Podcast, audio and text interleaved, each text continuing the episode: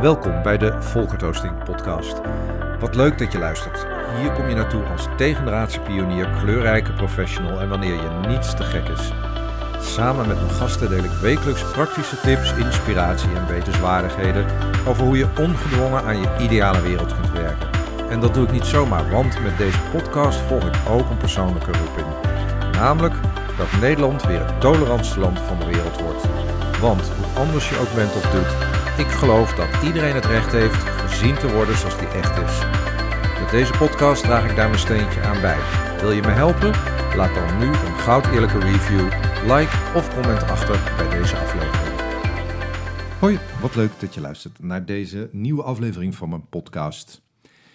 Ik wil vandaag heel graag iets met je delen over uh, een vaardigheid uh, ja, die wat mij betreft onmisbaar is in deze uitdagende en bijzondere tijd.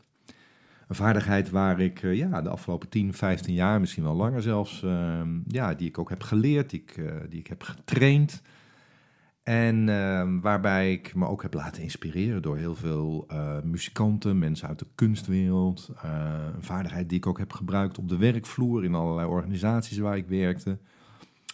Het klinkt een beetje als een cliffhanger dit. Um, het is de vaardigheid van het improviseren. Uh, hoe speel je in op uh, situaties die totaal onverwacht komen, die, ja, die totaal anders zijn dan je gewend bent. En dat geldt voor mij natuurlijk nu ook in deze bijzondere en uh, uitdagende tijd. Vorig jaar ehm, startte ik als ondernemer. Eerlijk gezegd had ik dat de, ja, eigenlijk al de 15 jaar daarvoor ook gedaan, maar meer als freelancer en interimmer. En nu uh, uh, startte ik mijn eigen bedrijf. Um, daarover op een ander moment veel meer.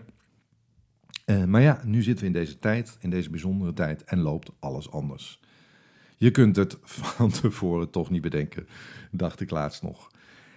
En dat is natuurlijk eigenlijk ook zo uh, als je kijkt naar waar we nu met z'n allen in zitten. Die vaardigheid van het improviseren, ja, ik vind het iets, iets fantastisch. Ik heb er de afgelopen tien jaar heb ik ook workshops over gegeven. Workshops over de psychologie van het improviseren. Want het is een, het is een mindset. Het is echt een soort van mentale staat van zijn. Het is veel meer dan vindingrijk zijn of iets nieuws creëren of ter plekke iets bedenken. Het is echt een mindset die, je kunt, die je kunt trainen. En ja, ik heb bijvoorbeeld daar, om je een idee te geven, ik heb daar veel over geleerd in, in, de, in de muziekwereld. Hè. Er zijn natuurlijk ook andere werelden in de, in de kunst, zoals stand-up comedians, um, theatersport. Maar ook in de muziekwereld, de jazzwereld, waar, ja, waar, waar improvisatie eigenlijk het kloppend hart is op het, op het podium, om het maar zo te zeggen. En een van de dingen die ik heb ontdekt in de vaardigheid van het improviseren is dat je een, ja, een hele, bijvoorbeeld in je werk een hele duidelijke intentie moet hebben, een hele duidelijke richting. noem het een roeping. Hè, of nou, noem het zeg maar iets wat je heel graag doet of waarvan je zegt, daar wil, daarvan wil ik dat de wereld beter wordt. Die intentie is echt de basis voor, uh, voor het improviseren. Mijn roeping uh, is Nederland het tolerantste land van de wereld. En ik merk nu ook in deze tijd dat ik extra gedreven ben om daarmee door te gaan. Ook om mijn eigen bedrijf zeg maar, ehm, verder op te starten. En, en zeker nu, hè, in die anderhalve meter samenleving, ja, daar vraagt het van ons allemaal wat extra tolerantie naar elkaar toe, die anderhalve meter. Um, nou, je weet waar ik het over heb. Maar ook tolerantie naar jezelf, die zelftolerantie. Om mail te blijven als het uh, even niet lukt. Ik heb dat ook in deze tijden, dat ik soms ongeduldig ben met mezelf. en natuurlijk ook als het gaat over werk en het, en het ondernemen, dat het niet snel genoeg gaat.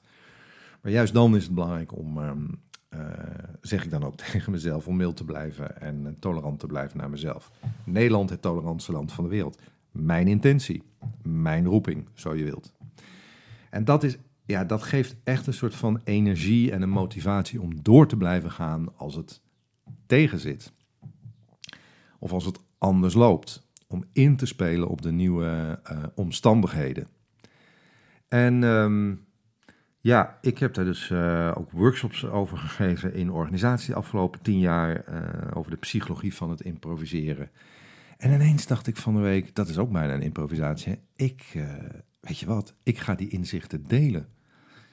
Um, en ik ga alle lessen die ik heb geleerd, ga ik, uh, die ga ik delen met, met jou, met, met, met, hè, met wie er ook um, iets van wil weten. Hè, voor iedereen die vaardiger wil worden in het inspelen op nieuwe en onverwachte situaties. En toen, uh, tja, toen dacht ik, ik ga het volgende doen. En je hoort nu tromgeroffel bijna.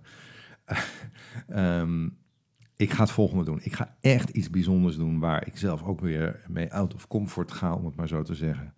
Ik ga een luisterboek maken.